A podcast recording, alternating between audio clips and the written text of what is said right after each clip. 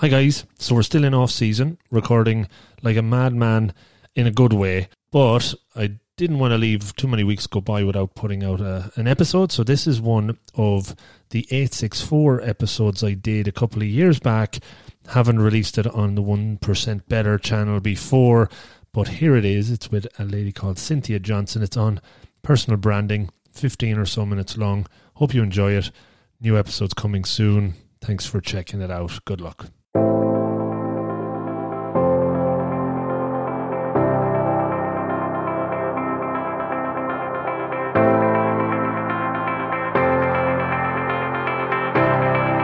Welcome to another edition of the 1% Better podcast with your host, Rob O'Donoghue.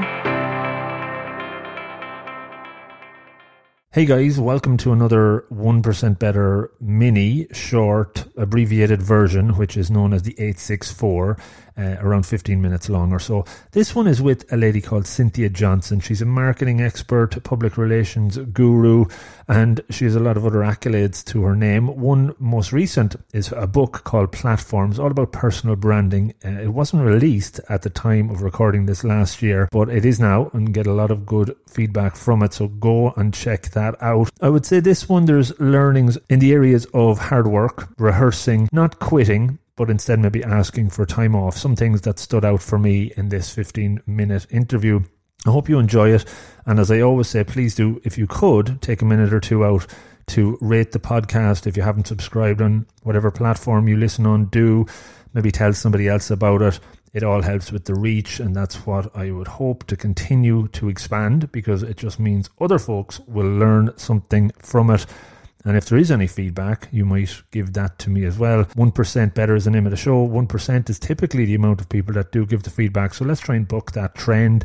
But for now, enjoy this week's 1% better with Cynthia Johnson. Thanks so much and good luck. This is the 864 podcast from Rob of the Green, providing you with some insights, ideas, and actionable takeaways in just 864 seconds or 1% of your day with the explicit goal of making you get a little better, even if it's just 1%. Here's your host, Rob O'Donoghue. In this one, I'm delighted to introduce my guest, Cynthia Johnson from, you're on the, the West Coast in Santa Monica, Cynthia. Yes, that's right. So, oh, Cynthia, I think I probably could spend the next 864 seconds reading through your bio and all your accolades. Um, but I, I, certainly won't do that. I'll put it in the show notes. But you're an American entrepreneur, marketing professional, SEO specialist, lots of other great accolades and awards beside your your name. I have a, a question. Which of all of these stand out the most for you? Which are you most proud of? I think that I'm most proud of the uh, the entrepreneurship portion because that's what really allows you to learn and explore different uh, industries, different verticals, different opportunities. I I've learned a lot and I've accomplished a lot of what I've done to serve a different purpose uh, that came out of wanting to be an entrepreneur or or finding businesses that I wanted to be involved in and uh, and keeps things exciting. Yeah. No, very, very good. So, talk to me about the entrepreneurship or world. Do you believe that's something you're you're born with, or something you've learned over time, or a mix? I think it's an energy uh, that you you don't necessarily have to be born with it. I think you could just you just need to be exposed to it. So many people live in the day to day world, you know, where they go get up, they go to school, and their mom and dad or whatever they goes to to work, and uh, there and in a lot of cases too, that's not, you know, jobs are even hard to find or someone's out of work and everyone's constantly looking for work and uh, being exposed to people that are looking for opportunity uh, or innovation or exploring, you know, how they can really work for themselves or do something themselves. That's just something that you have to be around and watch someone else do or or see, uh, you know, understand the happiness and the difficulties and all the things that come with it because I think once you are, it's really hard to go back. Hmm. Do you recall the first time you felt like you were an entrepreneur? Was there what was the first kind of entrepreneurial venture, even from a very young age? Well, from a very young age, I um, I got I did when I was in I think it was fourth grade, I was suspended for selling uh, sugar and Kool Aid to the other students. um, Illegal so sugar. Was, apparently, I was a fourth grade uh, drug dealer. No, um, no, it was just yeah, sugar because everybody wanted it, and then uh, from there, I you know I did a couple other things. I had my little sister sell rocks in front of our house in her diaper. Um, just it was fun ideas that that came out of it really being bored. and do you yeah. starting that young? Does that kind of give you more of a, I suppose, a bulletproof vest as you get a bit older to to try things more and maybe have less fear around taking those steps? I yes and no because there are you know because when you get in trouble for those things you start to think that you know maybe maybe there's something wrong. Like maybe this isn't the right way to go and I should just get a job. But at the same time I there's a, good, a lot of frustration that comes with being told what to do and when you're someone who likes to explore things that are not normal. Um, but so I think you could go either way. For me there's definitely more interest in doing those things because if it upset everyone so much, I was so curious as to why they cared. If we were selling rocks, if someone wanted to buy them, what does it matter if we're selling them? And I, and so really, I think it depends on the person, you know, uh, and and how they react to it. But for me, I was definitely made it easier to do later on. Mm, very interesting. So as you kind of moved along your journey, then, do you recall um, like a a, mistake that you made uh, early on in your maybe more advanced um, entrepreneurial days that you took the most learning from? Uh, yeah, absolutely. I think I would say the the biggest mistake uh, that I made was probably to underestimate uh, situations. So uh, it I was very lucky to very early on get my ego out of the way because I, you know, when things start moving for you, you're like, oh, wow, look, I'm so amazing. And then you have these moments where you're like, oh, I am not that amazing. I'm glad this happened now and not later. Um, uh, where I showed up actually to a conference, I it, had no idea what it was. And I showed up late because I was working with this nonprofit. And I remember I looked at this guy who was the sponsor of this roundtable I was hosting, and he, I, I said, well, we, you know, can do whatever. I just don't want to go over their heads. And he looked at me and he said, uh, you won't go over their heads. And I, the next day I walked into a room surrounded by, you know, Fortune 1000 CMOs. and I was the, you know, I won't say the dumbest, I'll say the, the least informed person in that room. Um, and that was um, something I learned a lot from. And when you realize, you know, you can know a lot or be very important at one thing, but it's, you know, you can surround yourself with people that are are more formed or different than you, and you'll always be learning. And you should never underestimate uh, who those people are or the people in the room. Mm. Did that teach you to be better prepared for oh, yeah. future events? oh, yeah. prepare to fail sort of thing going on there. Oh, yeah. Because also you have to prepare not only for discussion topics, but also just your comfort level. You know, I mean, if you've never been in a room like that before, you've now become the center of attention, and then you're just realizing who these people are. It kind of is a, it's a shocking, to shock to the system, and, and it's really, it really is important for uh, to prepare mentally as just as much as you know, academically or with your material or anything else. Like you really need to know who's in front of you because it's it it's throwing a wrench in there when you realize it's everyone that you never expected. mm. and, and like public speaking, this is probably one of the third most scariest things you can do in life. And certainly for me in, in earlier years, it was and still is probably, I think it's, you have to kind of do on a regular basis to, to overcome. Was that something you ever had a fear of? No, so for me, uh, there's levels. So when it's not necessarily fear, it's really about who the audience is. So I actually perform much better in front of 2,000 people than two people. Um, and that's just because I can see the faces, the reactions. Uh, if it's, you know, presenting an idea on, uh, let's say marketing, for instance, I do a lot of marketing conferences and I present a presentation where there's two other people that do exactly what I do, presenting on the same topic in a room full of people that do exactly what you do and have an opinion about it. Those moments are far more nerve wracking than the larger audience for me. Uh, and that's because I know who the people are. mm, and, and would you also agree that when you know the material intimately and you're passionate about it, it's a lot easier to talk about it than if you're given some piece of content that you have to oh. come up to speed with really quickly? Absolutely. Uh, and it's much easier to learn and, and become passionate or up to speed on a topic when you feel like you're presenting something new to an audience that doesn't understand what you're talking about.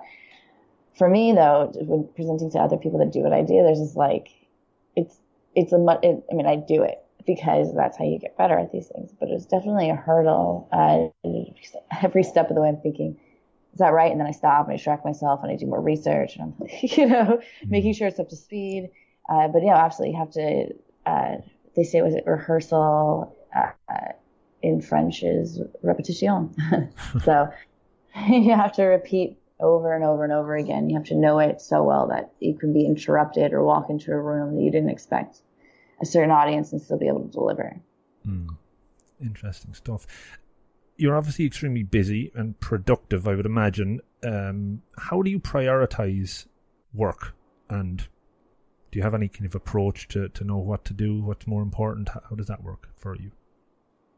I try to stay focused on uh, short term goals. So, what do I have ahead of me right now? Because I, I'm, and also understanding yourself and how you're motivated. With when I look at long term goals, I like to think of them as like they're idealistic. I think you could actually reach your long term goal much faster if you looked at it in much as more of a short term goal. Uh, you know, us finances aside. But just in general, you know, career wise, there's things you could do much faster if you were thinking about it more strategically. So I look at, all right, what do I, what, what are the most important things I need to achieve now? And then I prioritize items based on what I would, what the next stepping stone is for my goals. And then uh, also, you know, just making sure that you're doing things for other people because it was only just a few short years ago where I was looking for answers all over. Not that I, I'm not now, but I was definitely looking for them a lot more with very few, very little feedback or even responses to my emails. So I try to, you know, make sure to balance my time with um, being useful because I know that the people I meet today are going to be completely different, be in a completely different situation or different even person in the next couple of years. So um, a balance of giving and then uh, goals. If it's not, if whatever the the other side of it is, it's focused on the on really clear, obtainable goals, uh, then I I try to push it back. You said you just picked up on a point there. You said a couple years ago, you know, you were probably chasing people like like I might be chasing you to get a 15 minutes and things like that. What was the turning point? Where did when did things change for you? I spoke at a conference, and I was very clear in my mind. I spoke at a conference. So, in this actually this conference, I had spoken at, I had attended before, uh, the year before, and someone actually looked at my name tag and my title and was like, "Oh, I don't need to talk to you." and um, then I applied to speak the next year, and when I did, someone mentioned uh, on this panel they just said, "Well, you know, you're just a girl. You can stand up there and look pretty, but we actually have to have good content." wow. oh, it's nice of you. so I reached out to uh, some some interns and community managers at SlideShare, and I said that I was giving this presentation, and uh, you know, I asked if they would be willing to feature my slides once they were live after the conference, mm. and so they they agreed, and the my slides became the most downloaded slides from the event, and so all I got all this press about how my slides were so da- the most downloaded, um, and I was featured in articles with people that were snubbing me years earlier. Not snubbing in the sense of like, we don't talk to you, but hmm. they weren't going to answer my email. and um, but which is probably why I try to get to as many emails as I possibly can, and especially people who are trying to do something or accomplish something, and it's very clear what their goals are. Uh, but yeah, that was the turning point, and it didn't come out of you know I like to think that the content was amazing, but uh, I will also say that it's really just me. I knew I wanted more eyes on that piece of content, and you get creative when you're thinking very specifically about what you need and why you need it, and uh, and that's where it kind of took off. Hmm, that's that's very interesting. A, a good little story, and, and something I yeah. suppose people that can listen to and, and take some inspiration from. So I did say we have only 14 and a half minutes or so, so we've only about one left, and I, I want to uh, open up the, the lucky dip for, for a minute or two, couple of quick ones. So you have a number between 1 and a 100, Cynthia? Okay, 14. Number 14. So do you have a favorite phrase, cliche, or, or saying that you use and believe in?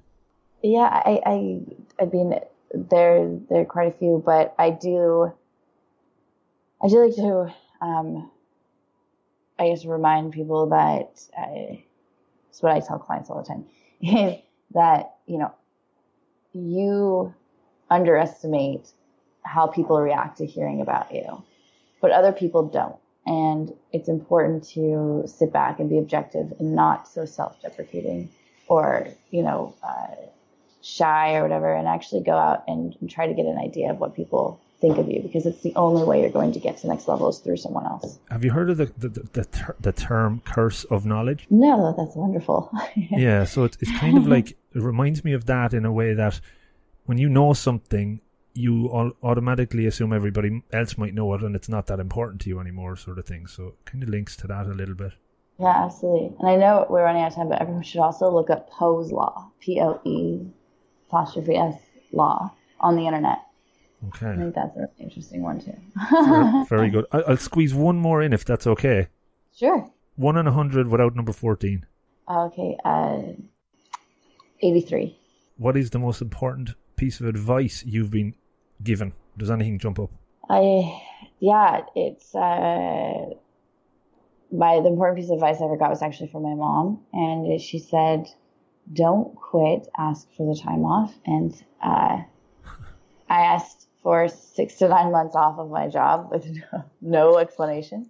And they gave it to me. And uh, so now I, I'm very fearless in asking people for basically anything. Wow. the worst thing that could happen is they could say no. And I'm right back where I started. Oh, that's uh, that's definitely a good one uh, to end it on. Um, Cynthia, thanks so much for your time. If you want to just give a quick call, call out, I, I know on your bio on Twitter, it says you have five minutes. You give me mm-hmm. 15, so I really appreciate that. Oh. Um, I will include links, but do you want to give a call out to how folks can get in touch with you or, or your, your company? Absolutely. So you, uh, everyone can find me on my website and social media at Cynthia Live. It's C Y N T H I A L I V E, or you can email me cynthia at cynthialive.com or cynthia at bellivy.com. And uh, our agency is Bell and Ivy and spellivy.com. Brilliant. Um, I think the the time flew by. I'd love to talk to you longer, but I'm, I'm strict on my own rules here as well. So uh, I will let you get back to your, I guess, your lunch, uh, and I hope you have a, a, lovely rest of day in uh, Santa Monica. It was great talking to you. Thanks so much. Too. Thanks so much. All right. So this is the outro of the podcast, guys. You got to the end, and that is great. Please hang in here for another couple of minutes. I know most people won't, but maybe there's something here of interest. So check this out. First off, thanks so much for listening to this one, as well as maybe the hundred or so that's gone before it. Why not check them out if you haven't already? There's lots of good stuff in there. The whole podcasting journey for me has been a huge learning, and I'm trying to help you guys learn and improve as well. So much has changed over the last few years since I started it. I've really realized lots of the goals that I put out there and then realized so many unexpected benefits as well. And I think anytime you take on action towards a goal, you're going to pick up lots of things that you didn't expect along the way, and hopefully they're good things. In this particular episode, was there any one or two things that jumped out? Maybe you could take a pen and paper out right now because this is something that you might think of during the episode but never do. Do it now. Take it out, write down a goal that you're going to set yourself as a result of something you learned from this episode. Put a plan in place and then work towards it, applying yourself deliberately over time. Take ownership, build a habit, improve, get 1% better, share accountability with somebody you know in a buddy system, and learn and grow and improve. That's what it's all about. That's my hopefully inspirational piece done. Other areas to note check out the website robofthegreen.ie. You can consume everything there for free. There is obviously the podcast, there's video, one minute Monday clips, there's articles, uh, not enough, but I'd like to put more there. If you're interested in putting one there, let me know. And there's a Get Better app page, which I'm starting to add new content over time. There's a feedback page if you want to email me, rob at robofthegreen.ie instead. But it's all about trying to engage you and get you to a place of improvement. So I'm open to feedback. As I said, ways you can help me is by following me on the socials at robofthegreen.ie is the website or at robofthegreen on all the social platforms. Subscribe to the podcast on any of the apps that you might listen to it on. Talk about it, tell a friend about it, tell your family members about it, share some of the ideas not only to your friends but to me. Is there anything I can improve upon? Sign up to the newsletter, that's there as well. I'm experimenting again with a group called Slack, Rob of the Green on Slack. This is really for a shared accountability environment and sharing ideas. You can sign up to that on the website as well. All of this is obviously all free, but there is also a, an option where you could subscribe to my Patreon site and make a small donation for the content that we do. It's there, it's totally up to you. Everything that is coming in through that or could come in through that will go into making the podcast better. So, to close, I am always trying to improve and get better. Change is difficult, I know that, but it's all about taking the first step. Learning something, applying yourself, moving forward. You can do this. I've been able to improve, pushing myself outside the comfort zone, learning, and I think if I can do it, so can you. Don't overreach, don't set yourself unrealistic goals. 1% at a time is enough, but it's all about starting, and that will bring you on your pursuit of betterness to a great place. Thanks for sticking to the very end. Talk to you next time and take care. Good luck.